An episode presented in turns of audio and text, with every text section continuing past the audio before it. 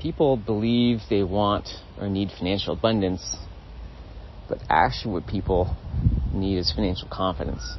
And that doesn't come from having a lot of money in the bank. It comes from dodging and weaving and coming and dealing with new situations and all kinds of challenging situations dealing with money and people and yourself.